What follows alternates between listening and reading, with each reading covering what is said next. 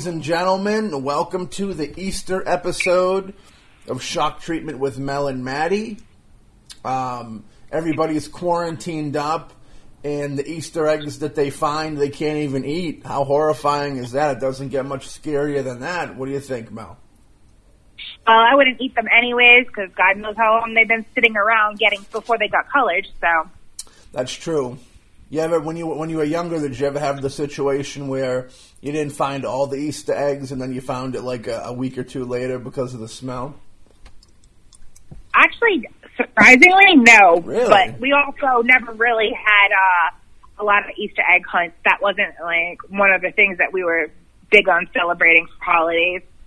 Yeah, as we got older, it just turned into um, the Easter eggs were just kind of laid out where you could easily find them, and then like the eggs you'd look for would be like the plastic eggs. You know what I mean? Just to, to keep the fun and games. We like the festive spirit. Yeah, it was usually pretty much like the the big eggs like had like money hidden hidden in them. So those were the Yeah. ones that everybody was looking for. What's some of your favorite uh, Easter candy as uh, as a child and even as an adult?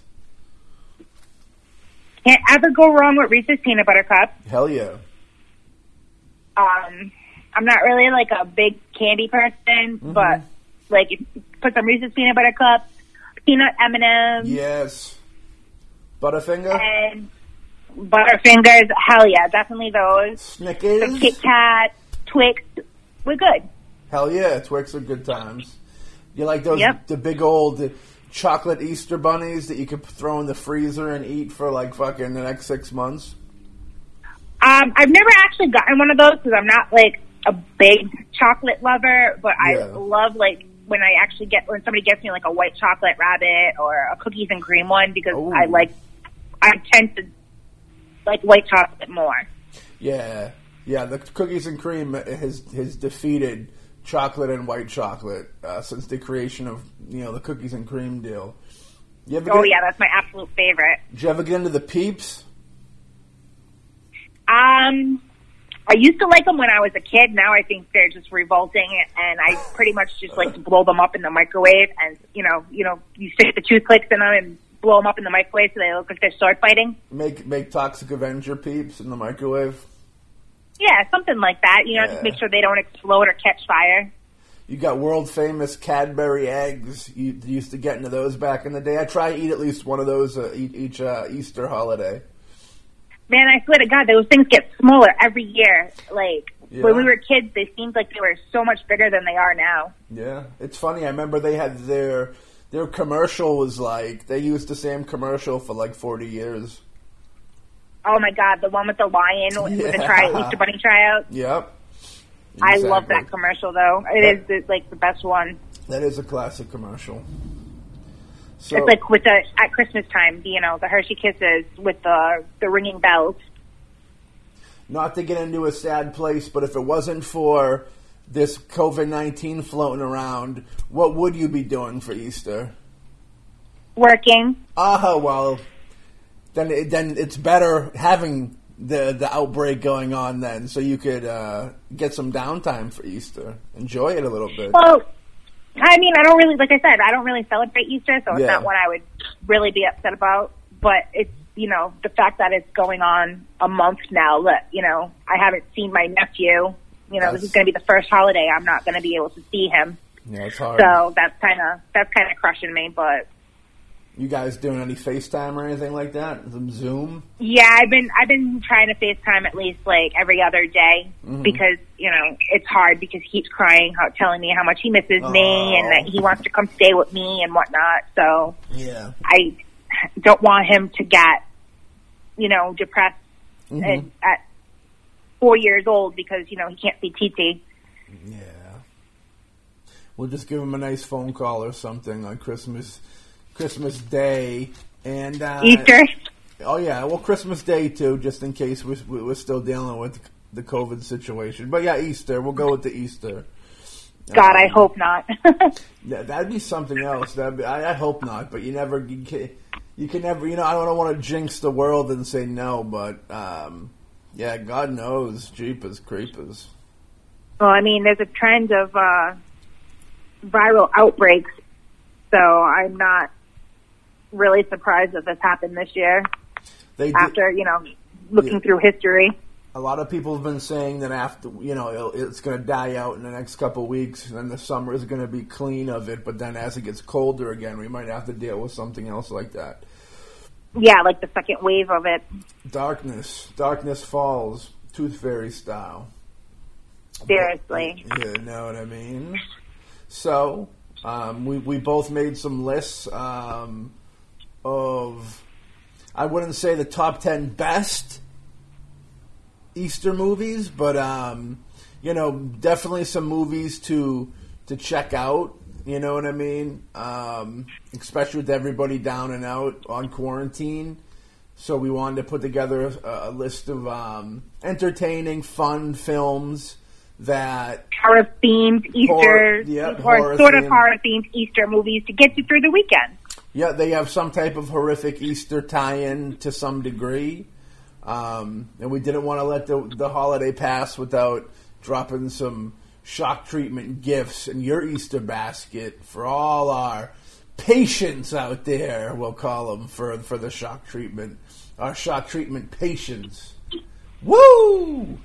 So, without further ado, I'll pop up in and I'll uh, we'll start the list. We, me and Melissa have a lot of uh, the same movies on the list, so we're gonna kind of just jive with it and go with the flow.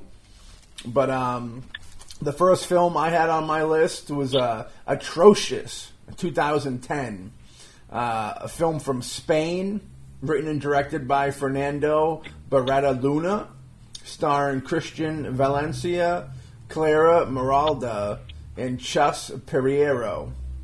Um, a brief little thing that you get a brother and sister return home for Easter break, and while home uh, with their younger brother, uh, they start to investigate a local urban legend of a girl named Melinda who was lost in a labyrinth by their house.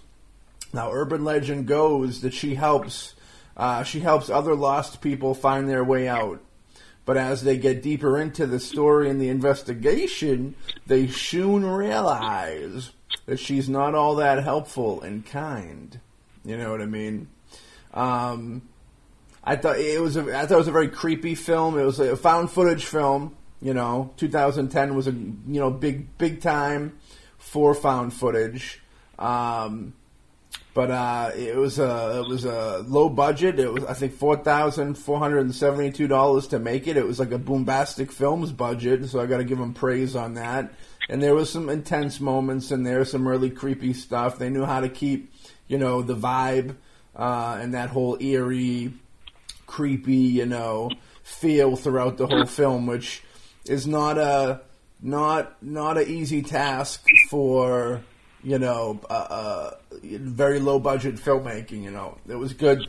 They did uh, they did a good job. Fernando and his team did a good job of producing, you know, that film for such a low budget. Would you did you see Atrocious?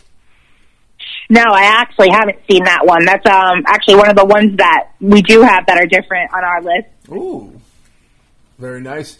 Yeah, it was. Um, I don't. It, I don't know if it's up to get anywhere. Uh, I know there there was another film I know that you can get on Amazon Prime right now. When we get to that, uh, I'll bring that up. I'm sure you know to look into it. Uh, some of these films could even be probably found on YouTube. Uh, you know, and- I I think some of them I if if I'm recalling collect correctly, um, I think some of them are on like Tubi and Yeah. Crackle as well Yeah, for streaming sites. Yeah, so that, you know they're free.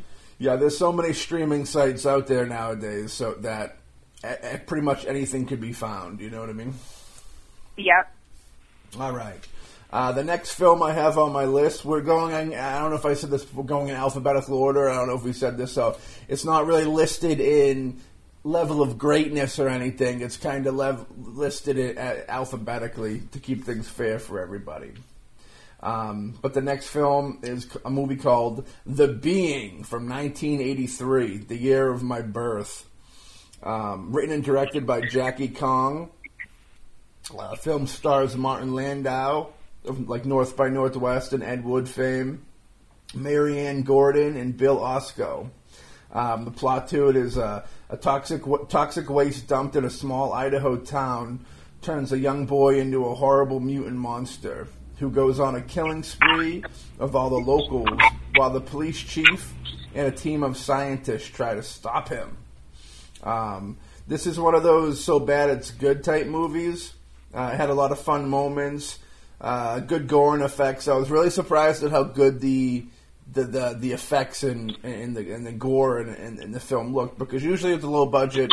Some of the more lower budget films, um, even now they're very gritty. Yeah, even nowadays, like they'll skimp on the gore. Like they, it's like they know that fans want the gore, but like they skimp on it. And this film definitely, you know, made good with the gore and stuff, which I think helped it. If it didn't have the gore and good effects, I think it would have been not so entertaining. Uh, you could tell that they really actually tried to make an entertaining film, and it, it feels like it takes influence from uh, John Carpenter's The Thing and The Deadly Spawn. And this film was originally titled Easter Sunday, but they uh, they changed up they changed up the name for I think a wider audience probably, so there wouldn't be uh, pigeonholed to the old uh, Easter horror films, even though there is very, not that many. Um, yeah, because I have I have one too that is uh, actually has the name Easter Sunday, Yes. but it's from um, newer, right? Like- 2014. Yeah. Yeah, I got that on here too. That's that was fun. Um, I the next movie on my list is a movie called Bless the Child from 2000. Do you remember that movie? Arnold Schwarzenegger No, that's end and of, uh, that- no that's end Kim days. Kim Basinger. Kim, Kim Basinger, yeah. It's uh, it was directed by Chuck Russell, who did uh, Nightmare on Elm Street three and the eight, the 1988 remake of The Blob. So it has a little bit of horror, some horror, uh, I, uh, you know, royalty, I guess we'll say on top of that. Um, written by Thomas Rickman, Clifford Green, Ellen Green, based off of a book by Cathy Cash Spellman. Like, like you said, starring Kim Basinger, Jimmy Smits, Jimmy of- Smith. yeah, like Tom, from uh, Tommy Knockers. Holliston Coleman played the little the little girl in it. Rufus Sewell, who's someone you don't really see that much anymore, unfortunately. You got Angela Bettis of uh, you know May um, and uh, the Toolbox Murder uh, remake, and you have the the wonderful Christina Ricci in there as well. This is another one of those good and evil, you know, devil and demon occult movies from that era that, uh, you know, like End of Days or The Devil's Advocate.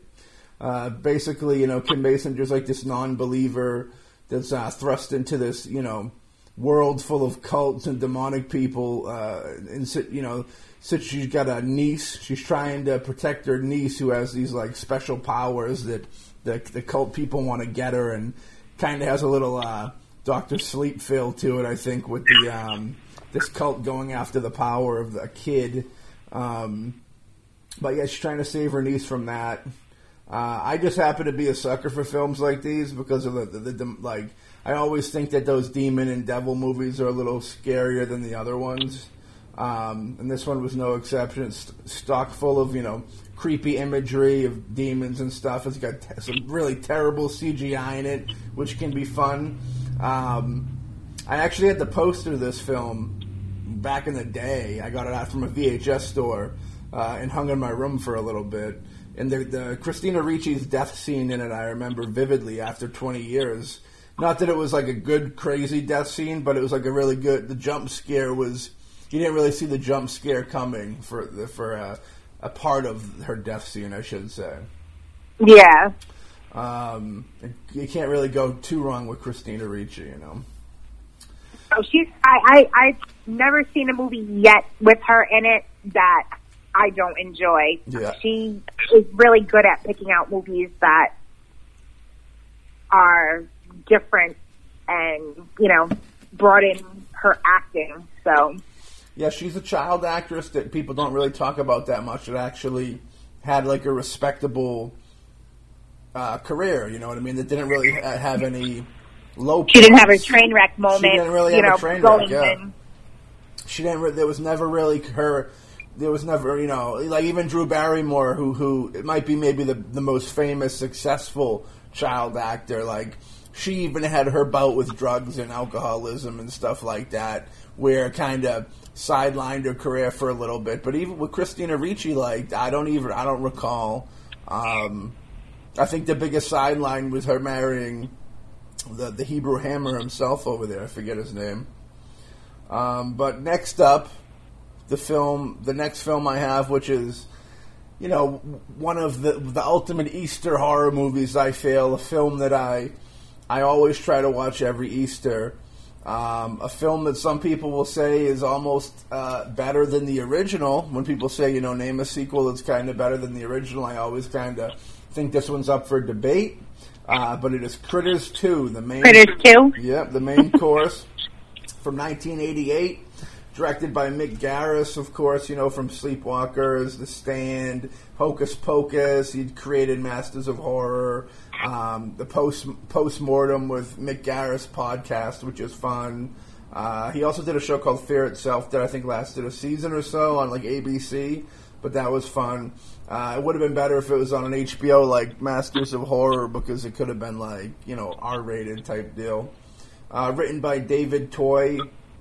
Um, you know the the little prickly little prickly balls of doom return uh, in the follow up to the original Critters film. This time adding I think more comedy to it. It's a fun. Yeah, there's also a nice, fun stand-up cardboard Freddy Krueger promo in there that I always loved seeing as a kid. Um, speaking of a kid loving, you know, great. This is a great like starter horror movie franchise for kids. I feel to really, if if you got kids or whatever, and you want to show them some horror movies, I always feel like Critters is one of those. It's like a Gremlins movie where, you know, it's it's it's a good tie of you know, family friendly horror, if you will. You know what I mean? Uh, yeah, it's family friendly, and uh, the horror is the rhubarb chocolate rabbit. You better believe it. you better believe that. Don't, don't rub another man's rhubarb. Um, to go back to Kim Basinger from Bless the Child. Bless the Child. The ferocious furballs return to Grover's Bend to wreak some serious havoc around Easter time. And you get the famous, uh, them turn, grow, growing into that big ball where they run over the car. That's famous. You got the dude getting. That's like I think my all-time favorite scene. Yeah, you got the guy getting into the, I think the Easter Bunny outfit, and the, it gets in there with him and like tears him to shreds. Oh, decorating the uh, the eggs. Yeah. And not realizing that they're, they're the the critters' eggs. Yeah. Yeah. Stars uh, Scott Grimes, Terrence, uh, Terrence Mann, and uh, Don Keith Opper. You know, you got Big Ugg in there. Um, one of the most lovable dummies of all time, right up there with the the dude, the the, the, the dude from uh, Leprechaun, who's slightly, I think they're going for like a mentally handicapped thing. The painter kid who gets his ear, I think, bit off. Um, I think Ugg's yep. a lot like that, yeah. In this, and then this also brought in the dude with the with the morphing. Um, another scene from this I'll never forget is the scene where. Uh, that the, the like the the Morphe guy is standing in front of a VHS store and he starts morphing into something and he looks the guy goes to see what he's going to morph into so and it's Freddy Krueger in the window uh, which was a, it's a new line film you know so they can do stuff like that it was a nice throwback to you know the house that that Freddy built um, you know their their creator over there the Nightmare on Elm Street franchise kind of kick-started not like started, but kind of really made them famous in, in around that time for uh, like owning that that property. And then the guy, remember the guy throws the Playboy up, and then he eventually turns into like a hot chick. But uh, yeah, Critters Two is one of those always watch films around the old Easter time. Um, or any time because it's worth watching. Absolutely but definitely around Easter. It gets you gets gets me in the Easter spirit at least. Right in the feels. You know. Um, next up on my list, I had a film called Dead Snow, not to be confused with Living Snow, but we have Dead Snow from uh, 2009. Um, a film from Norway, directed by Tommy Wirkola. Uh, it was written by Wirkola and Stig Frode Henriksen starring Jeppe Beck Laursen, um, Charlotte Frogner, and Jerry Squalin. Um, you know, it's a group of friends. They trek into the wilderness on Easter break for some relaxation and good times when they meet up with an older local that tells them the old story uh, during World War II.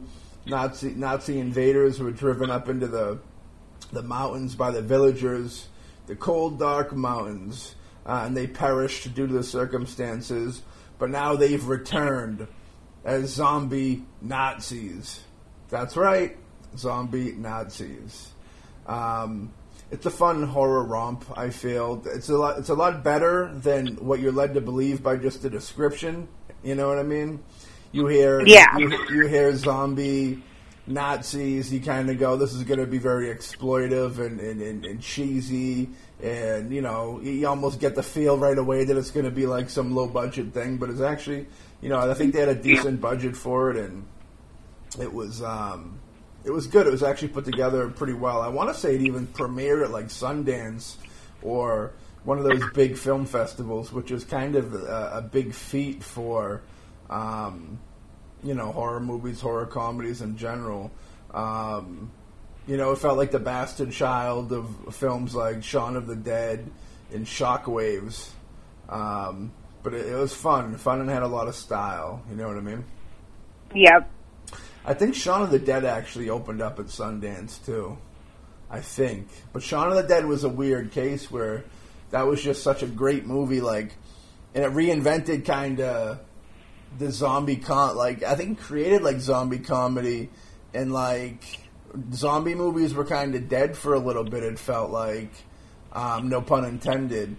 Um, and then when Shaun of the Dead came out, it made like you just watch that movie and it makes you want to make a zombie movie. You know, And they had the blessing from And- jo- George A. And, And it kind of had a kind of had a, a decent sized budget to what Yeah. they did with it too. yeah, I think that was Edgar Wright's first film. I could be wrong. Um, I know it was his first mainstream film that blew up. I, they did a TV show before that, um, but I think that might have been his first feature. But there might have been something more low budget, more lower of a budget feature in his past. But I do know they did a TV show beforehand with like Simon Pegg and um, Nick Frost and Edgar Wright all together did something together. Um, next up on my list was a film called Easter Casket from 2013, made in the USA, the good old USA. Ho! Uh, Hacksaw Jim Duggan style. Uh, it, was, it was written and directed by Dustin Mills, uh, starring Jason Crow, Josh Eel, and Aaron R. Ryan. Uh, after the Easter Bunny, played by a wisecracking maniacal puppet, Bunny uh, finds out that the Catholic Church is going to be uh, doing doing away with the all Easter festivities not pertaining directly to the resurrection of Christ. He goes on a crazy killing spree uh, of all the clergy uh, and school schoolgirls, um, while a cardinal tries to stop him before it's too late. Um, this was a very fact that he's a warrior priest. Like Yeah. he's not he's not like your average everyday, you know. He had yeah, he had some vibes of um uh, of the priest from Dead Alive, Peter Jackson's movie, which I even think that there's like a brain dead T-shirt in the film, but I could be wrong. But um to pay homage, but uh, yeah, the the, the priest, uh, or the, I don't know, I forget what he was in Dead or Alive, but I just remember him. I kick ass for the Lord. Um, very famous line. But yeah, I thought that this movie, this Easter casket movie, was very creative. Um, it was fun. It was a low budget horror movie, which you know they made the best of what they had. You know, whether it being resources or you know like the low budget that they had to work with. But it was real. You got a wild. real low budget because they only had like three thousand dollars for the budget for the movie. So Hey, bombastic film style, baby. Yep, and I the tagline is what had me like interested in it is because it was like it's going to be a bad hair day. Oh, I like it. It was wild. It was zany. I liked how it was a puppet. It was like an at. It was like it was like a drugged out, crazed puppet, and you don't see that. There's certain, you know, um, when people take make choices that could really make or break your film, and they pay off. I got to give credit for that. Like you know, having kind of the villain of a movie being a puppet could very easily tank a whole film for for for like somebody watching it could be like oh, if they don't put their faith in it or enjoy or appreciate it. But I thought that the way they did it was really well, where it was like you you could you could uh, you can get into it. You know what I mean? But that was a lot of fun. That that was a fun film. Um, next up after that, I think is a movie that you had on your list, the Easter Sunday, 2014 USA film. You got that one on your list? I do. Hey, written and directed by Jeremy Todd Moorhead. Um, starred Robert Z'Dar of Maniac Cop fame and Ari Lehman, you know, of uh, the first band First Jason. Yeah. Band First Jason as well as First Jason and Friday the 13th. Uh, Jeremy uh, Todd Moorhead acts in the film as well. Um, the plot was uh, after 24 years, uh, serial killer Douglas Fisher, I like the last name, who, uh, was executed on Easter night, and he returns to wreak havoc on uh, party partying teenagers, which is very common in every horror movie ever made. Um, but yeah, donning an Easter bunny mask, donning an Easter bunny mask with glowing eyes. You know, that's big budget stuff right there. Um, this was very fun. I liked it. It, it, it was it, it, was it was uh, it was done with it was you know they might not have had a lot of money, but like they made it they put it to their use. It has a good look. Um, very grind exploitationy, which was cool. I still I still love seeing that grind exploitationy um, feel. You know that that grindhouse uh, look and feel to it. Um, but it had some, you know, it had some horror folks in it, which was nice, like Z'Dar, rest in peace, and Lehman, which is always good. And you know, it was zany and gory, very fun, zany and gory effects. You know what I mean? Which was nice. Yeah, I mean, well, it's written along the lines of like Maniac Cop and Shaun of the Dead. So if yeah. anyone's like a fan of either one of those films or both of them, it's you know something that people might want to check out if it's something they haven't already seen. It, it, like an Astron Six, almost like a more highbrow um, Troma, like a uh, higher rank Troma. Uh, Troma's been known to put out some really, really uh, god awful films, and they've been known. You know, uh, my thing with Troma is I always say everything that Lloyd directs is always fun and entertaining, and then there's they then the rest of their catalog is independent films, low budget, f- like films that are done well, and then there's a lot of independent, you know, low budget films that are done not well. You know what I mean? And this was one of the ones I thought was done well. You know, almost like like a Father's Day, which is a more modern. Um, kind of Troma classic. I feel where it's actually like a really good low budget. It's wild and, and, it got some crazy things to it, but it's actually a really good. You know, low budget. Probably classified as no budget realistically. Um, horror, grind exploitation, you know, holiday film. Um, next up on my list was a film that had some money to it, so I can't really call it low budget. It may be low budget by Hollywood standards, but for the most part, I'm sure they had a couple of those millies to do it. And it was an anthology film called Holidays from 2016 made in the good old U.S. of A. Um, the, I won't go too deep into the anthology film itself. You know, it had there was some other segments in there that were really good. I remember, I think it was Father's Day was was probably my favorite segment of it. Uh, I know Kevin Smith did a segment which was cool, um, but I want to say real, uh, briefly talk about Father's Day. Father's Day was really cool um, very creepy. If I if I'm remembering correctly, it was about a girl that gets a tape. Uh, her father like abandoned her when she was younger, and she gets this tape of a guy talking like and telling her that you know go back to where the last time I seen you, um, and she like wants to, to see her father again.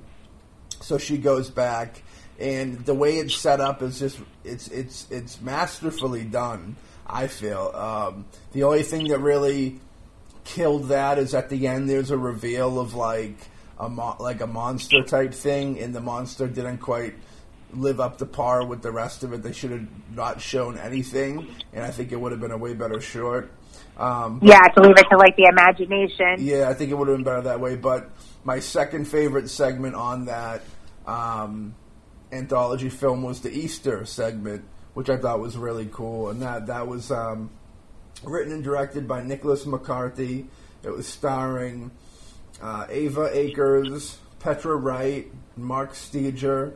Um, it's another film, you know, that that dives into the holidays uh, and the Easter segment. He dove right in, balls deep, and uh, it's a really dark mashup for both of the big rituals that people celebrate of the holiday, which is the Easter Bunny and Jesus. Um, and it created a very, very creepy and unnerving, just unsettling segment that uh, you know it's definitely, definitely. Check. It's one of the you know some of the segments weren't that fantastic and some were really good, and those two segments are definitely worth checking out holidays for. Um, but there's other good. I segments. actually, um, I, I want to say that like uh, Kevin Smith. I want to say he did the Halloween segment because his daughter's His in that daughter's segment. in it, yeah. I think the very last one, Christmas, I think had Seth Green in it, And Halloween, I think was was Kev was yeah, Kevin Smith. I just remember it was like it was about a guy that finds girls online and brings them. He's almost like the Tiger King, where he, has them go live with them and keeps them all like weeded up and loving life and not having to work. and I think he like prostitutes them for um like like candy. ca- yeah, like yeah, like camera girls, like they're like they're um like they do video casts, like nude, nude video casts and stuff like that, if I remember correctly. But um, I'm a big Kevin Smith fan, but I thought I, I wasn't a big fan of his segment. I'll be honest, but uh, yeah, I definitely worth checking out Holidays because there's some good stuff on it. It, wa- it was somewhere streaming for a while. I forget where. Yeah, I, um, I want to say it's on Amazon Prime, but Yeah. you have to actually like rent it. It's not one of their free ones.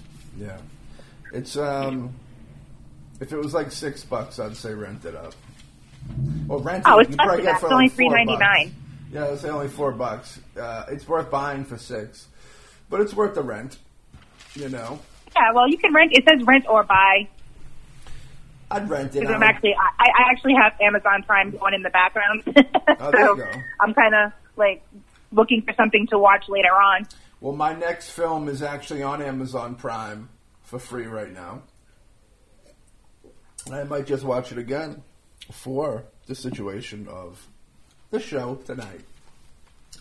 And that sh- movie is a film called Choking on My Coffee. That's Resurrection. no bueno. That is no bueno. Cho- Resurrection from 1999, a USA film, um, directed by Russell Mulcahy. Of you know, he did Highlander and he did uh, Resident Evil Extinction. Yep, that was a good one. Yeah, written by Brad Mirman.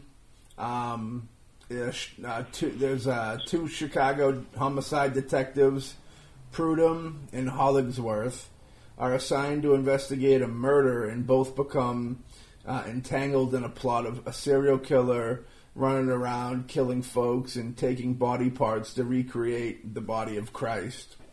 Um, starring Christopher Lambert, who was, who was also credited for the story, coming up with the story. Um, that Leland Orser in there, and a nice cameo by David Cronenberg back when he was doing cameos. Um, yeah, this was actually a really decent movie. yeah, it's a nice crime drama, you know, a crime thriller rather. Um, let me see here. We got it's a yeah fun crime thriller in the vein of David Fincher's Seven. It uh, even an actor Leland Orser, who's like, if anybody remembers Seven, the guy with the sword dildo. Um, that's the other cop in it, I believe, and um, you know, it's got some really creepy, creepy religious taboos, which, like I said before, in like Bless the Child, those religious horror movies with the occult and all that demon devil stuff, really, they're a little more scarier to me than maybe the average person because I kind of grew up in a house a religious household. Very so, religious, yeah. Yeah, so so- it, it's it's Yeah, so like see- something that you're not supposed to. Yeah, so it's like taboo in a way. So when you yeah when you see it, you're all like, you're it, it strikes a nerve deep down from childhood, you know. But uh, yeah, there's some real bla- blasphemous imagery in there.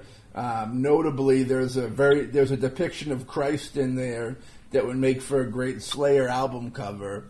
Um, it was very Slayer like. It's funny. I remember I went to go see Slayer. Um, maybe like four years ago now, and it was the I, their backdrop was probably the most offensive thing I've ever seen in my life. You know, I wasn't, you know, like I was, I wasn't. I was like taken back by it. I wouldn't say I was offended, but I could see it was one of the one of the. I could see pe- like religious people freaking out heavy over it, and it was like. um The image of the cross. No, it was a picture of Jesus' face, but it was like sawed off. His head was like sawed off at the mouth. I think it's like one of their album covers, but I remember seeing that and just being like, "Wow!" Like I, it's weird. Like I don't know how negativity doesn't negativity doesn't follow, or like a almost like a bad karma type situation doesn't follow like so much. I guess you could you could say blasphemy, you know. Um, um, it's funny because I know a lot of people listen to our show is going to be like, "Shut the fuck up with that that religious shit." That, that we get a lot of uh, dark, dark uh, Satan lovers that listen to the show. I heard Hey, whatever. I don't. A listener's a listener. they like chopped up Satan like croutons on their salad. That's what I heard. It's okay though. And I know, and I know this one's available to watch for free on IMDb TV. Oh, that there too. Yeah. So, yeah, so like people can check it out on there if it sounds like something they want to see. It's worth a watch. So, you know, what else? What better do you things do you have to do this weekend? We're not going anywhere. We're stuck in the house, like you said. We're all quarantined. it's worth May as well burn up on the movies. it's worth watching just for like uh, there's a shot in the film because the whole thing is about the serial killer killing people, taking body parts to recreate um, like a, an, ima- an image of Christ on the cross, and um, th- that image alone in the film is worth watching if you if you're a horror fan It- because it's Yeah, it definitely is because um, that's one of the most creepiest versions of Christ on the cross that I've ever seen in anything. Yeah, it's it's got dark energy to it. It's got some of that uh, Abel Ferrara, bad lieutenant, uh, nun getting raped at the altar type madness to it. You know what I mean? Yeah, definitely. Um, the, the the next and final film that I had on my list was Night of the Lepus, 1972. It's a USA film, uh, made in the U- good old USA. Like uh, was that Bruce Springsteen? It was directed by William F. Claxton, uh, written by Don Holliday, Gene R. Cal- uh, R. Kearney, uh, based on a book by Russell Braddon um, starring Stuart Whitman and uh, Janet Leigh from Psycho and Jamie Lee Curtis's mother, and also Yep, the OG Scream Queen. OG Scream Queen. Also had Ro- yeah, Rory Calhoun in there. Um, yeah, Tony Curtis and Jamie Lee came together and they created Jamie Lee Curtis. Um, so uh, the plot of it's after an Arizona ranch is plagued with mongrel rabbits. Um, the owner and some local scientists start injecting the rabbits with hormones and uh, genetically altered blood to try and disrupt their mating habits, which goes array, of course, and uh, creates a race of these giant, bloodthirsty, car-sized rabbits that eat everything in their path. Uh, the National Guard is called in to save the day, uh, and you know, further fun ensues. But this is one of those movies um, I remember from my childhood uh, as a kid watching on TV, uh, just like the movie called Ants and Tarantula.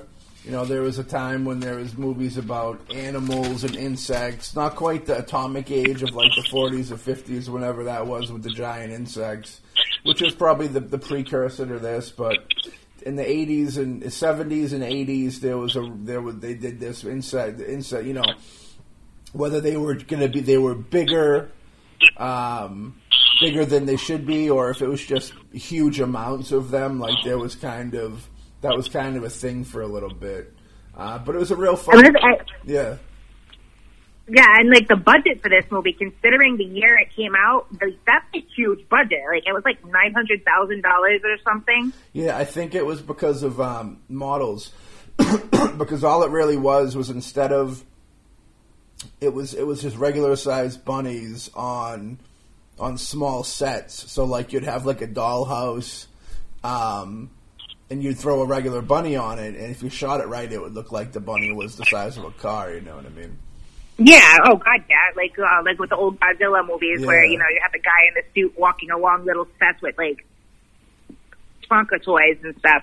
Yeah, it was very creative. I remember, like, e- even as a kid, I really liked it, and like, because it was just, it was creepy. It, anything, I think, when you're a kid, even maybe now, anything that has an animal in it that is bigger than it should be, um, is creepy. Like, you take it, your average house cat. I'm looking at Leo the cat right now, and if Leo the cat was the size of, well, a tiger or bigger, that'd be a real problem. You know what I mean? So it's the same deal with the with the rabbits because you figure if you're looking at a rabbit the same size as you with those gigantic teeth, they eat, they'll bite your head off like a carrot. You know what I mean? You don't want to you don't want to mess around with uh, any animal that's bigger than you is a problem. I'll just leave it at that. You know what I mean? Yeah, sometimes even if they're smaller than you. Yeah, that's true. Yeah, uh, the, but Night of the Lepus is one of those movies I try and watch every year around this time. That and Critters 2 are probably those the two big Easter themed horror movies that I'll try and dive into. You know. But um, I also had an honorable mention of just a scene. Um, do you remember Bill and Ted's Bogus Journey with the, Yeah. the Easter uh, the Easter Bunny scene? Yeah, Now that's not kind as- of hard. that yeah, that was I remember people I remember people being like really free like I talked to people at school about that, like friends and they were they were really creeped out by that. But I never really found that segment creepy. I always found the grandmother segment to be way creepier where Bill it's it's that which people don't know, fun fact is it's Bill's little nightmare, but in, in reality like Bill actually plays the grandmother too. Um and she, she like to give me a kiss, give me a kiss, like that thing. Um, I remember I was I went to the theaters to see that with my dad, and I was there was I don't know if I've probably ta- I don't know if I talked about this on the show, but whenever I was younger and I was watching a movie that was a little too much for me, I had this move where I just like turn my head to the side and like wait for it to be over. And I remember during that moment in in Bill and Ted's bogus journey in the movie theater, I remember having to turn my head to the side because that grandmother scene was like really getting to me in a bad way, which is funny to think about now. New Bill and Ted movies on is is on the make. I think we're getting it later in the year. I think it's been pushed back because of the whole outbreak, but it'll be interesting. Yeah, I, I, kind of, I'm kind of curious to see what they do with this because it's been so many years Yeah. since part two was made. Yeah, the pictures they've released isn't really getting me excited. I'll be honest, but the idea of a new Bill and Ted's movie, Bill and Ted movie, gets me excited. You know, Yeah, it's, it's just kind of like the point where you know they're both in their fifties now, so like, how amusing are they really going to be? It's not like they're Cheech and Chong. yeah. Well, the funny thing about Bill and Ted to go with Cheech and Chong is it was always it was like a big stoner movie that they never smoke weed in. Yeah, You know what I mean? Like they, you never, you ne- they're like a PG or a G rated Cheech and Chong because they're definitely stoners. There's no doubt. just by the way they look. yeah, there's the way they talk, look, the dress, act. You know what I mean? They're definitely stoners, but they you never see them smoking weed. Even Rufus, played by George Carlin, is like a stoner. You can tell he's like a stoner type. they're they're weird. They're like weed movies without weed. I think that's why they're so fun and they're so kiddie because they have they're like got that dumb humor to it in a way. Like I love them, but they got like that, that dumb humor to them. Um, and uh, you know, adults can pick up on the, adult, the hidden yeah. meanings of things, whereas like a younger viewer is just watching it because they're just absolutely insane and trying to have fun, but they don't realize it's because you know they're all they're high and just you know being stupid. Exactly. Like when I was a kid, I never even, I never, I never took it as took it as that. And then as you get older, you hit your teenage years and older, you go, "This is a stoner movie." They just don't smoke weed in it, you know. But those were that was my list of Easter themed horror films. What do you got over there that we didn't bring up? Um, pretty much, I have the same exact list. Mm-hmm. Uh, the only two different ones I have is I actually had Passion of the Christ on mine. Oh my, yeah, that's a that is a that, That's yeah. that's a hard watch. It really is, yeah. That we talked about that in the cursed episode too, where they had a bunch of issues with that. But it's funny. I the, the Passion of the Christ for the longest time was the only movie that anybody ever stole from me, and it was a Christian gentleman who borrowed it and, and thought it was a gift or something. I don't know. He felt like he didn't have to give it back, and then I just never seen him again. I worked with him, and then like I stopped working there, and it was a wrap. That was it. But the Passion of the I mean, Christ, the- yeah, huh? The movie killed it at the box office. Well, that that was an interesting movie where he like nobody wanted to give him the money for that movie, and he put up his own money, put up that Braveheart money, have, being a Braveheart himself, um, which means all that money came back to him. Yeah, and he made Yeah, because incredible. the budget for that movie was estimated at like what thirty million or something. Yeah, I think that's one of those movies that went over budget. Like they they had the, the determined budget, but then like by the time it finished it, it actually went you know more. But the thing with that is like when they first announced it, there was like as with everything, whenever kind of a religious well, I can't say with everything, but but maybe back then it was more so when a religious movie's announced, all the religious people kind of got worried and scared and an uproar that you know, there was going to be that they're oh, you're going to taint my story. You know, I know like the Last Temptation of Christ, which Scorsese he made, and he did kind of tweak the story a little bit. People were like picketing that and having issue with that. Even Kevin Smith, when he put out Dogma, you know, the religious groups got got big on that. Um, I believe he actually picketed his own movie, which was a great great promotional tool because if you say if you can go out there and have people write in write in the paper that your movie's so bad and that the religious people are picketing it, that you're gonna get you're gonna get people to show up for that. You know, it's kind of like when people when parents tell their kids, "I don't want you to listen to that damn rock and roll music." It pushes them closer to the rock and roll music. You know what I mean? Yeah, because you everybody always wants to do what they're told not to do. It's just like it's just instinct. You automatically want to do it. Yeah. But yeah, like the crucifixion scene and the whipping scene and the Passion of the Christ was real tough to watch. Um, I I have still. I mean, this movie came out in 2004, and I'm, I've still yet to sit and watch the whole entire movie. I can't do it. I even like the depiction of the devil in that movie because when you do when you when you're gonna do, the put the devil in a movie, there's like it can look so cheesy, um, and like played out. You don't want to do the guy with the horns. You know what I mean? You don't want to. There's certain things you don't want to do. But if I remember, I haven't watched that movie since it came out. But if I remember correctly, it was like like a it was a, a like I almost feel like it was a, a bald lady. I could be wrong. It, it, like maybe it was a black haired lady, but she was. I remember she held a weird looking deformed baby, if I remember correctly. Um, Yeah, it, I I and the, the worst part about it is, is I actually own this movie. It's part of my collection because we had bought it for my mom yes. when she was alive. Because like like my mom was a very religious person, Yeah.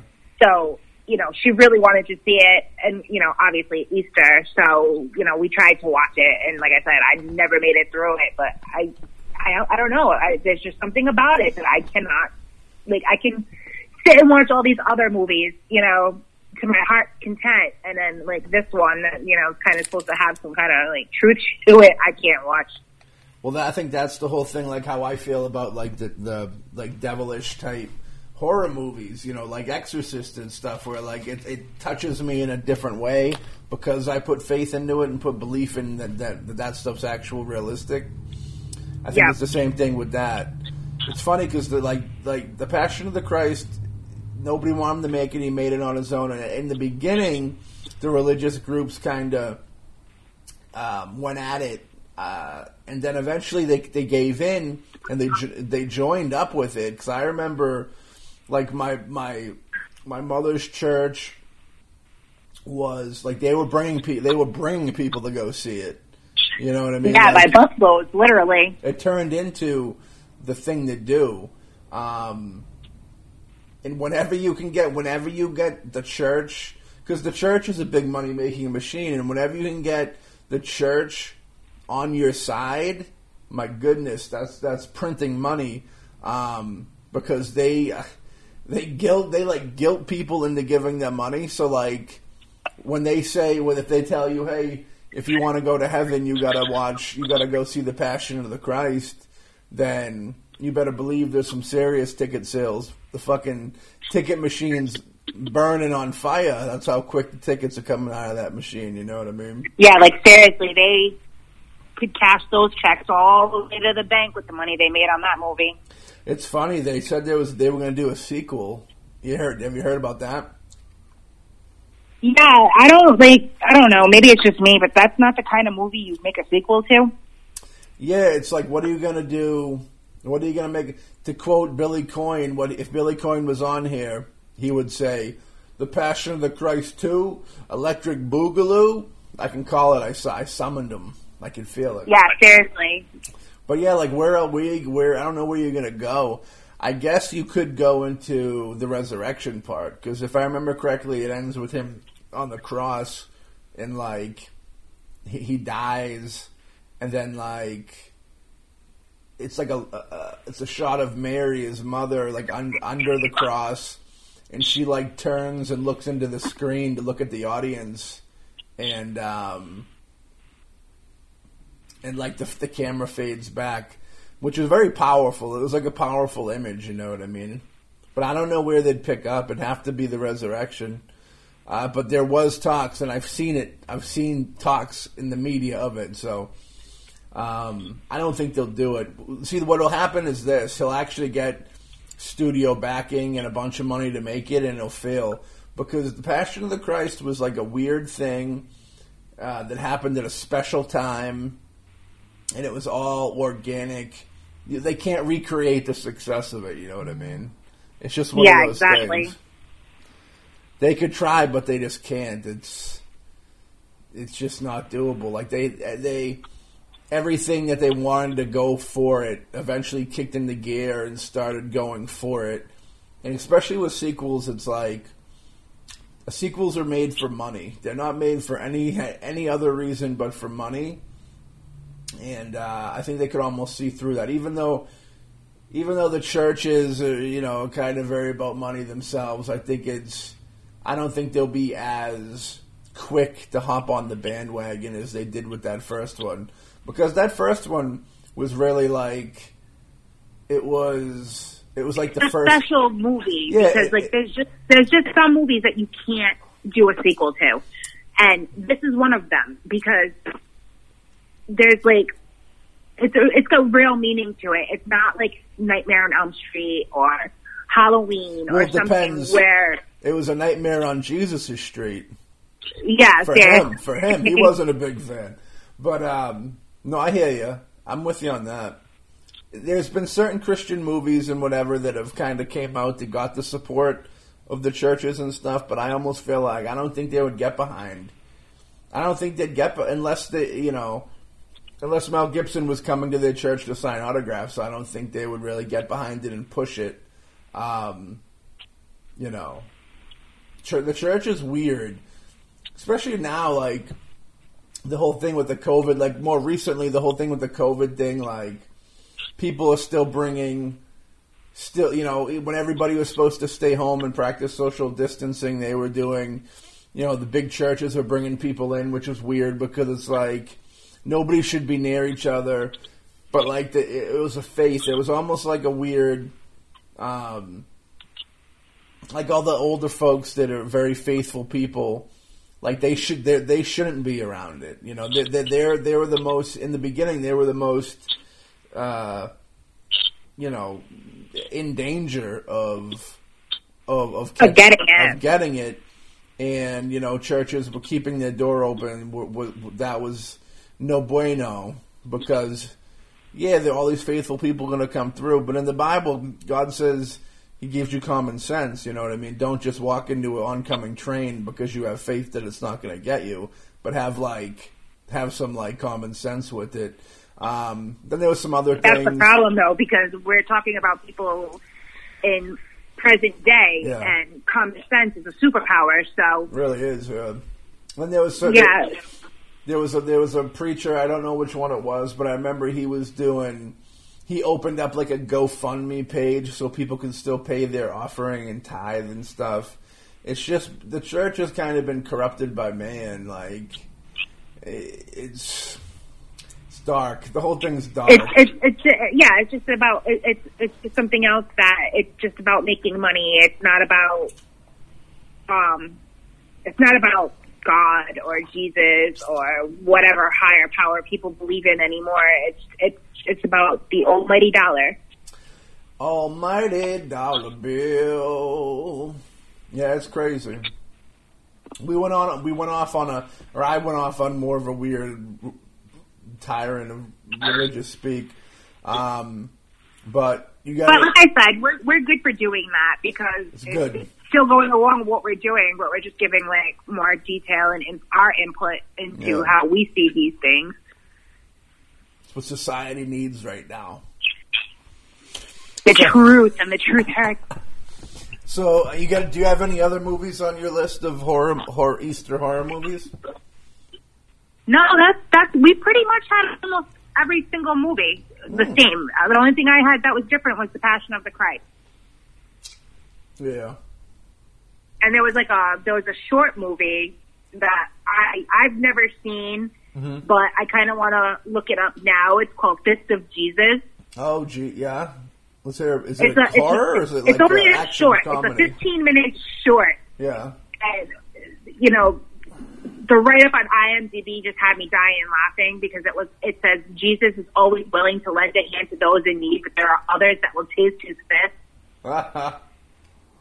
so you know the whole thing just made me laugh. I don't know why, but it did, and it's out of Spain. So more than likely, it's probably not in English. It was released in 2013, and it says "Fear the Fist of the Savior." That's the tagline for the movie. There was a movie from early 2000s called Jesus Christ Vampire Hunter. Have you ever heard of that? I've heard of it, but I've never seen it. Like this, this short actually ended up having a video game release. Oh, really? In 2014, yeah. Hmm. Interesting. It's going to be something like, you know, we've not seen in this country because you know there's a lot of movies that obviously we don't get to see here yeah. in the United States that you know come from overseas. So yeah, especially short films. Yeah, because like I've never ever heard of this in my life, but because you know it had to do with Jesus and you know Easter, I was like, oh, this is going to be interesting. I have no clue who anybody in it is. So it's like, but I want to check it out now just because of the name. I remember, yeah, I remember that Jesus Christ. I own that Jesus Christ Vampire Hunter movie, and uh, and it, it says action comedy horror on it. Oh so, yeah, that would have know, that, that would have to have some comedy in there. It's 15 minutes long. How bad? You know, it can't be that bad. It's got to be on YouTube, I think. Then maybe, I, or Vimeo something. It, it, it doesn't, you know, usually on IMDb they will put on there where you can find it, and it doesn't have anything listed for it. Yeah. I remember that Jesus Christ Vampire Hunter movie is like one of the worst movies I ever seen. But um, there's one funny part where they got Jesus walking down the street and he's wearing a shirt that says, uh, I think it says "fuck you, you fucking fucks." And it was just so. F- it, it was just funny that it was offensive comedy. You know, it was just funny that he was wearing the shirt. That's the only thing that really rings out to me. That like bad makeup. That's the only thing that I. Oh, Really that's right. You said that came out. That came out in what 2001. Probably something like that. Yeah. Yeah, it's, I just looked it up. It's like a kung fu. Kung Fu, yeah. It was um that's back when I was buying every movie I seen.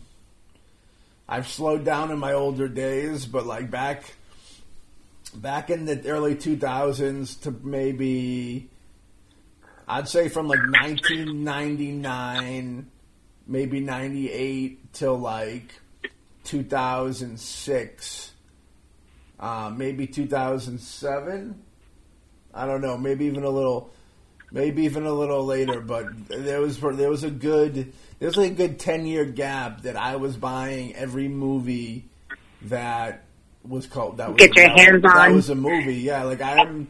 Those are the day like when I had no, I didn't have like any really financial responsibilities and stuff, so I was working and like every time I went to the to, went to you know Fye, Best Buy, Circuit City at the time, which is long dead. Um, Yeah. Walmart. Like I was literally, I was one of those Grabbing people, whatever was on the shelf. I was literally one of those people that would buy 10, 15 movies at a pop. You know what I mean? Yeah, I used to do the same thing. Yeah, I used to do the same thing too. Like my VHS collection back in the day was so much better than what I have for DVDs and Blu-rays. Like, I mean, I I, I have a decent collection. I don't have like collections like Billy or you or some other people we know, but Yeah. you know, it's nothing to sneeze at. It's more of an. It was more of an addiction. I'm glad I did it because I always have the. I love the, the the library of films, but I was oh, uh, so much money spent.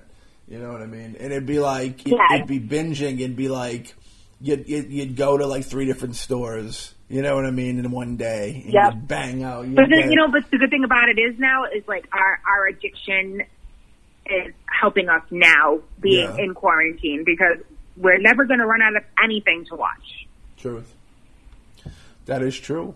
You know, like I said, I'm glad I did it, but it it was quite a, it was quite, quite a um.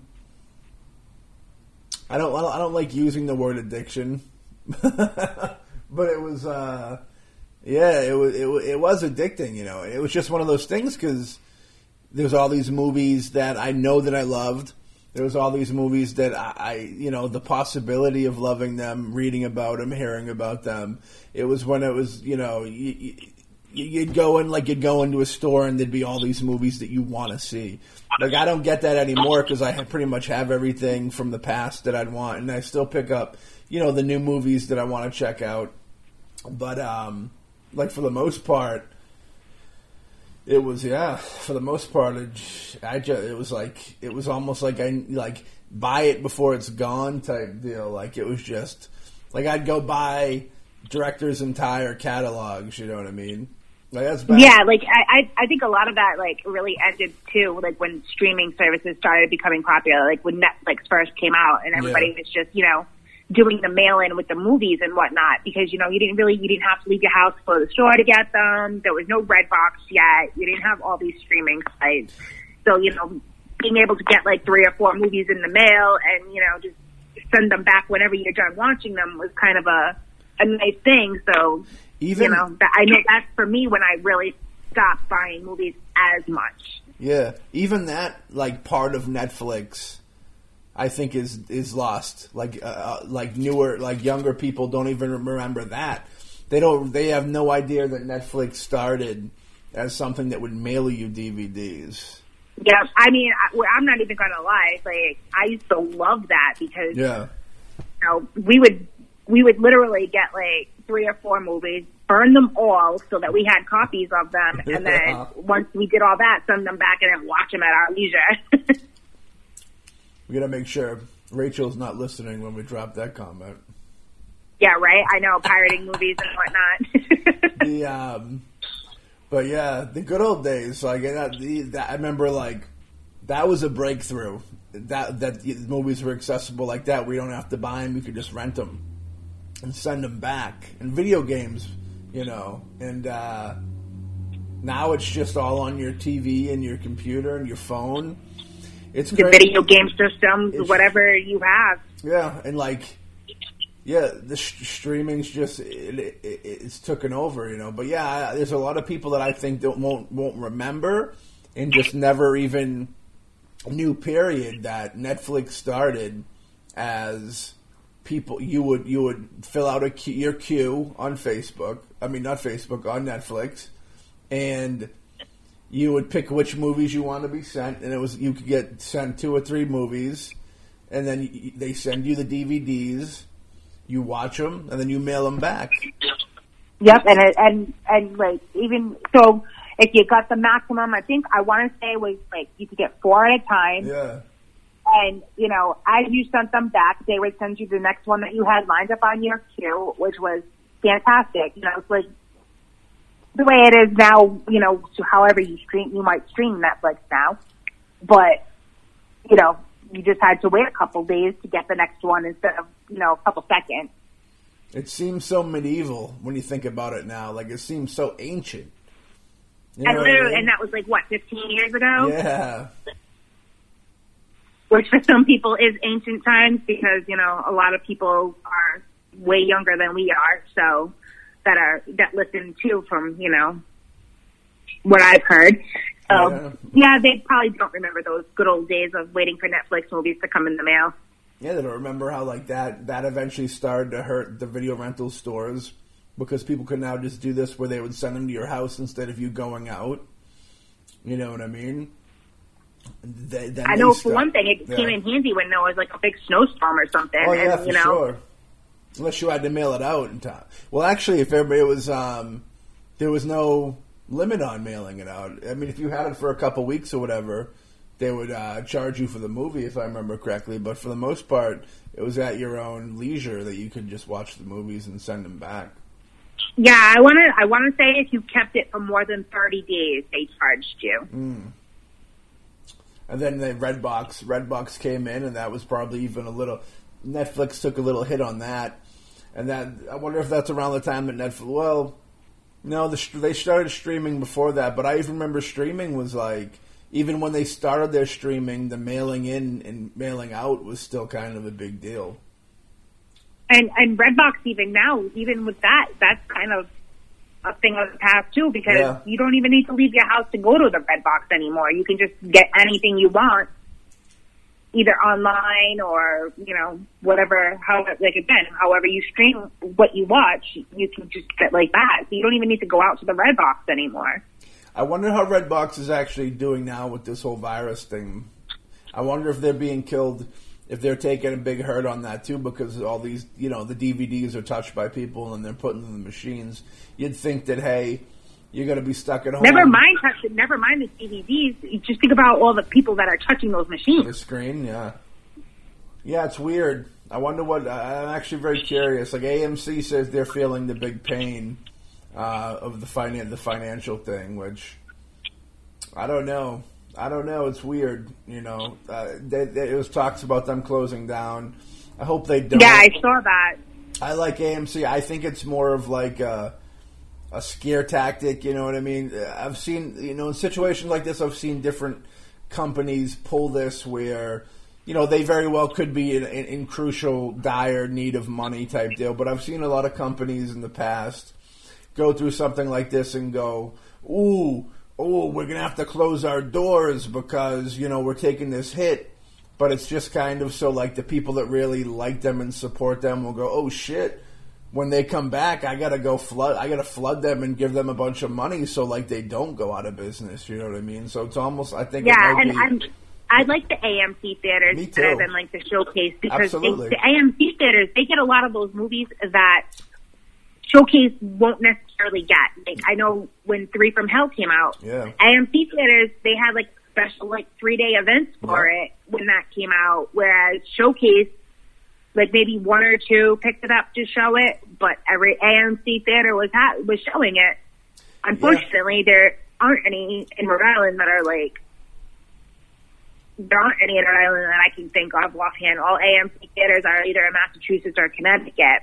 But yeah. whatever, it's worth the drive if you really want to see something. Yeah, I mean, you can get foreign films, documentaries, you know, indie. Like our local theater over here, start in the last maybe year they started doing a couple years actually because I remember I seen Mandy there, which I thought was really weird.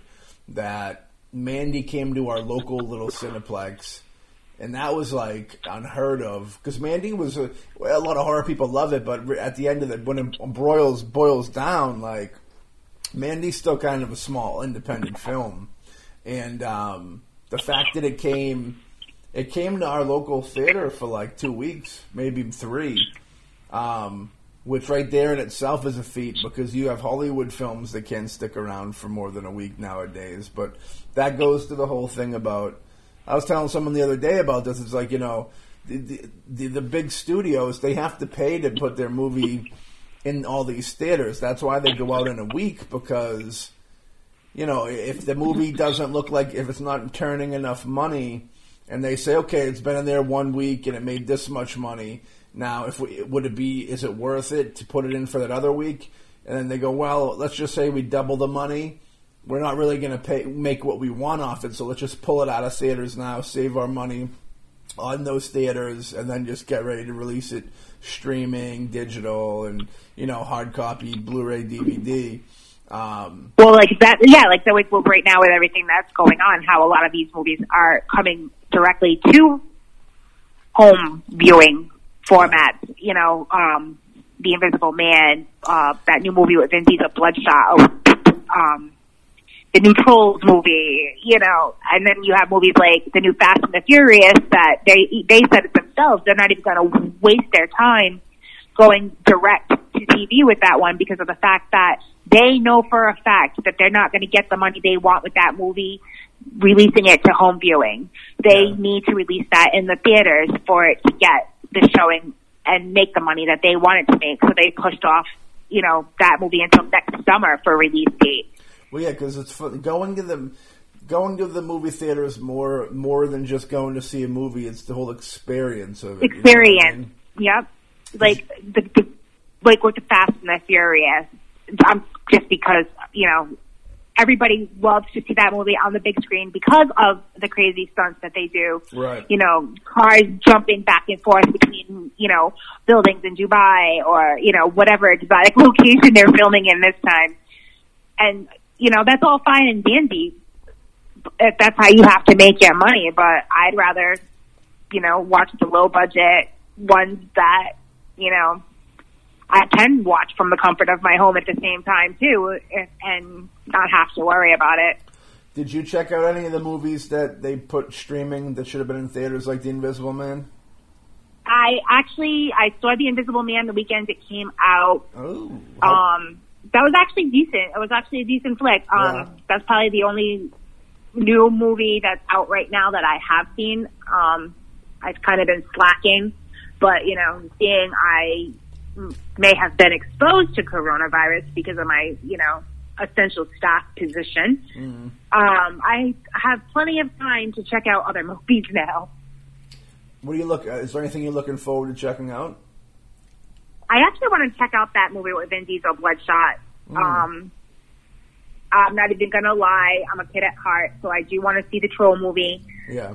Um, you know, that's good. That movie has special meaning. That's the first one is me and my nephew's like absolute favorite movie to watch together. So and you're of age like yeah. myself to remember the craze of trolls when they first popped out. You remember when they first came out? God, yeah, I used to have those things everywhere. Like I couldn't go to the store without buying one, and I had them in all different sizes and yeah. hair colors and.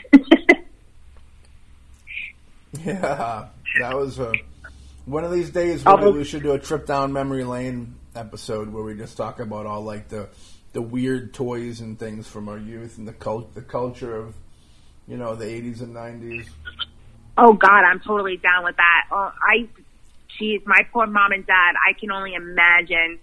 And like, for some reason, my parents loved to save thing.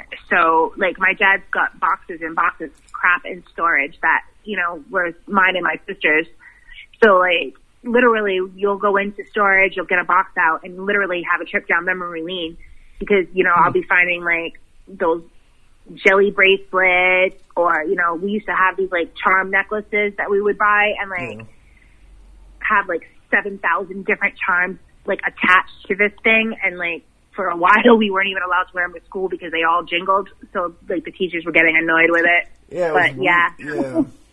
Slap bracelets, the snap bracelets, rather. I remember those. They, Yep. they outlawed those in school for a little bit too, because kids were like slitting their wrists with them or something like that. Yeah, because of the, the metal was cutting through the materials and whatnot. Like, I, they were, or they were cutting other students because they were smacking them with it.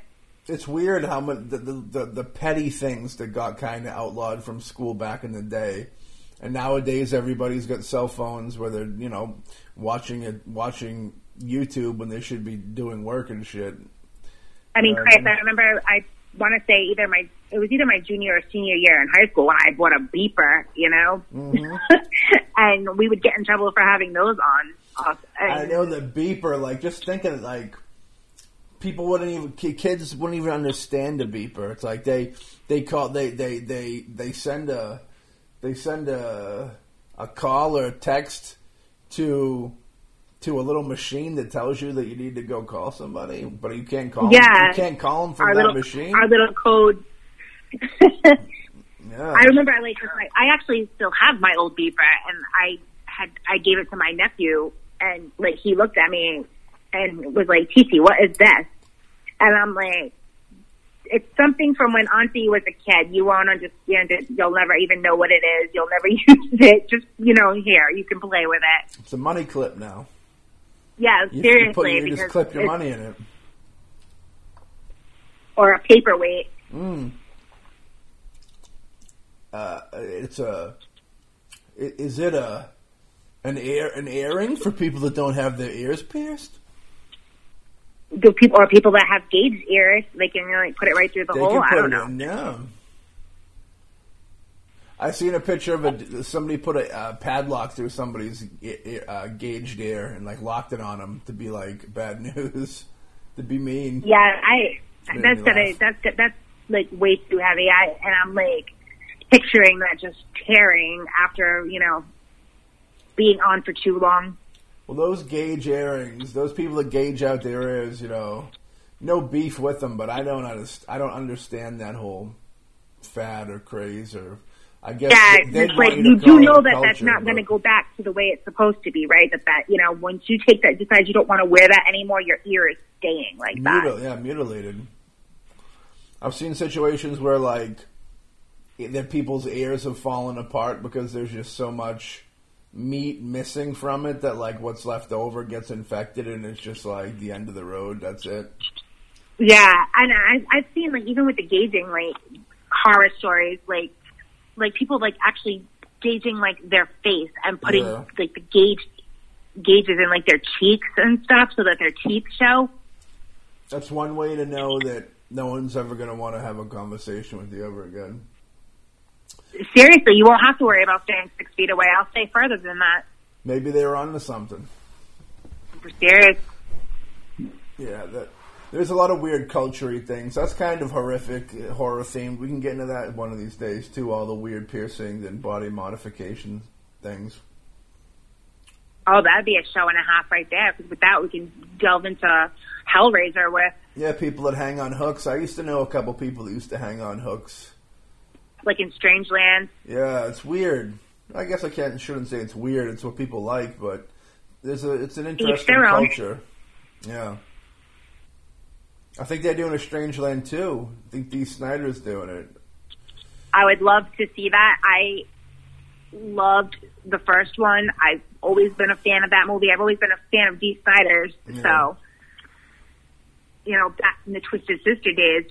So I would totally be all about seeing a sequel to that movie. That movie was so scary in its own right when that first came out because that's when like internet dating and, you know, talking to people in chat rooms and everything was just starting to become really popular. And, you know, I was one of those people that, you know, we would have these meetings.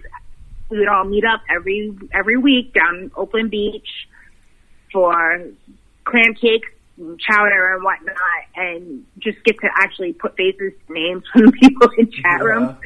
So, you know, watching what, you know, those girls went through in that movie from, you know, online dating or meeting people online, you know, everybody a new out, you know, safety and thing.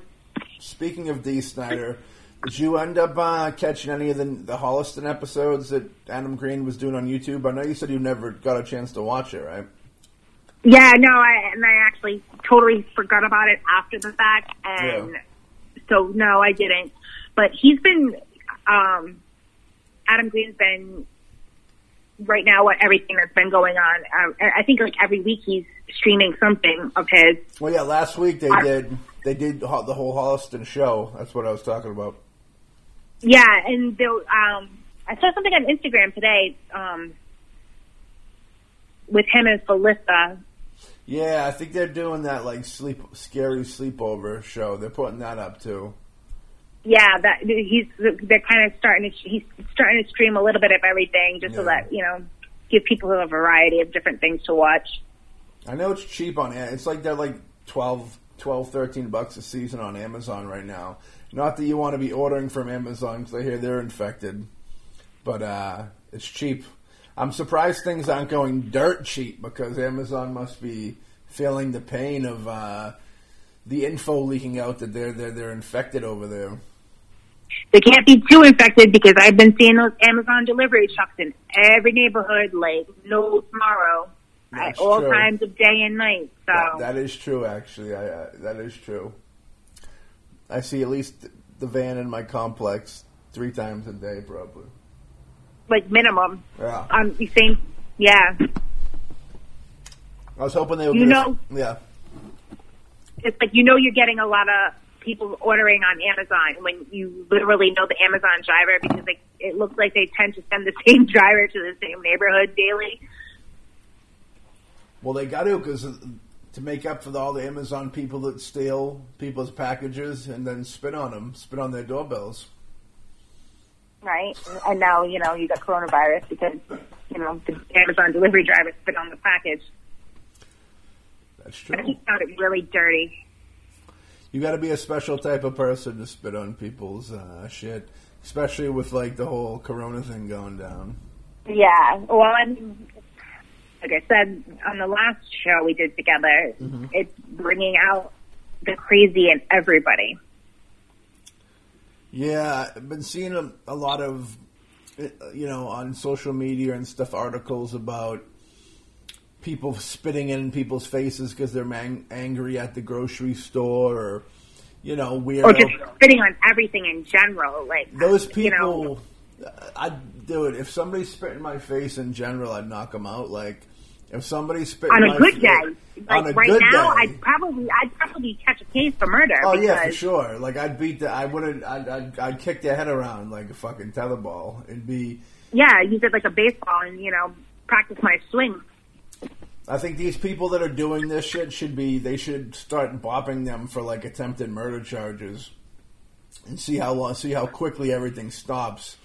Like if you spit in somebody's face during COVID, the COVID outbreak, you are if you had the sickness, you could you'd be giving them the sickness, which could kill them. So, I think that that right there should be. I think regular spitting in someone's face is like assault, but um, I'd do. Uh, I would even. I'd, I'd hit some people up with some like attempted murder charges, and people ain't gonna be fucking spitting in nobody's face anymore if they think that they're gonna be taking a trip for fucking 15, 15 10 years, whatever attempted murder is. Uh, Yeah, I no kidding. Sitting in prison and you know worry about the outbreak in there more so than you know being on the outside. you catch the catch the the sickness on the inside with the, with Harvey Weinstein. Yeah, I wonder if so much if he really has it or if that was just a ploy to get him oh get away from you know the general masses. I think it's probably. I don't know. Actually, it could be either or. You really haven't heard anything else about it. Mm. since they said it. So, kind of makes you wonder. I feel like he probably wouldn't be in Gen Pop to begin with, just because he is a rich celebrity, and people would because if you're a celebrity, they keep you away from other criminals because then somebody might want a notch on their belt by killing you. You know what I mean? Just so they can say, "Hey, I killed that famous person," or "Who killed that?" like Jeffrey Epstein. I mean, yeah, who killed Yeah. that famous person? And then they'll go, "Oh, Joe Blow," and now Joe Blow's kind of a celebrity in his own mind. You know, Nope. Jeffrey Epstein's still alive. He's kicking. Him and Bill Gates made COVID nineteen together. I wouldn't doubt it. They're, they're pals on their secret island. The um, Notorious B.I.G. and Tupac. yeah, somebody told me COVID nineteen was created just. I don't believe it, but just so people would forget about Jeffrey Epstein, which I think they forgot about him anyways. I think after when Kobe died, everybody forgot about Epstein. You know what I mean? Yeah, definitely. I, I mean, it doesn't take much to forget something. Mm-hmm. Especially at our age. Damn. Yeah, seriously. You know, I'm I'm on that fence where I'm slowly pushing closer and closer to fifty. So Fifty's a good age, though. yeah, it's the new it's the new thirty. That's what they say. Thursdays are the new Fridays, and 50's the new 30. Yep. I like to hear it. So, um, we're rounding off the episode at a big hour and 26 minutes. Is there anything else you want to kind of bring up or discuss before we uh, depart for the evening of the show? No, not today. For some, I mean, I think we kind of went off the beaten path Mm. enough for this episode. It's true.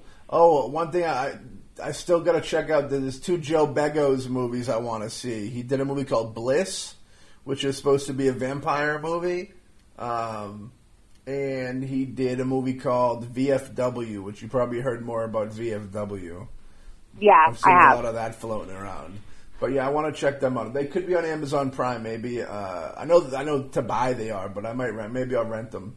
I'm a little iffy on ordering shit from Amazon right now, just because of the.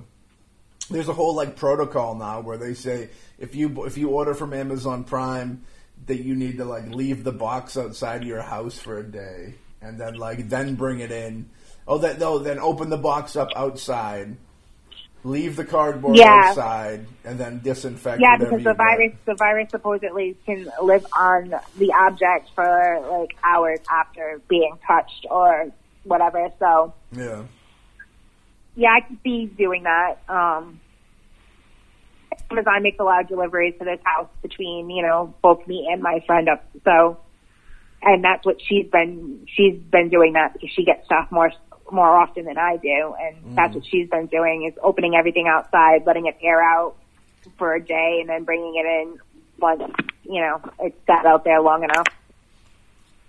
So if Amazon's listening, drop your prices, and I'll buy. I'll I'll pick up some movies. I'll pick up like a. I'll drop. Hey, I'll drop some money on some movies, some Blu-rays if you uh, lower the price to something fair. Everything's like twenty bucks. I don't like that. I could get away with fifteen. I'd rather it be ten. But uh, even Blu-ray, because Blu-ray's dead. Blu-ray's like dying out. 4K is the new big deal. Mm, yep, You know, there's always something newer. So that's true. They're already working on the new thing. I heard yeah, I wouldn't doubt that. it's going to be a everything becomes obsolete at some point. You know, like eventually someday we'll be obsolete. So That's true. She. Well, I think that is a, a good ending point, and um, we'll we'll wrap up this episode, and you know, hope everybody out there has a great Easter. You know, make the best of it with what what you can. I know you can't really get out there and spend time with your loved ones and stuff, but drop them. unless you're all quarantined together, Unless you're all quarantined together, yeah, drop them a FaceTime or a Zoom or you know Google Hangout or Right. Facebook Live or Instagram. You know, just kind of uh, make use of the technology that we have. You know, you know, make good make good on that technology and uh, you know try and enjoy it the best you can.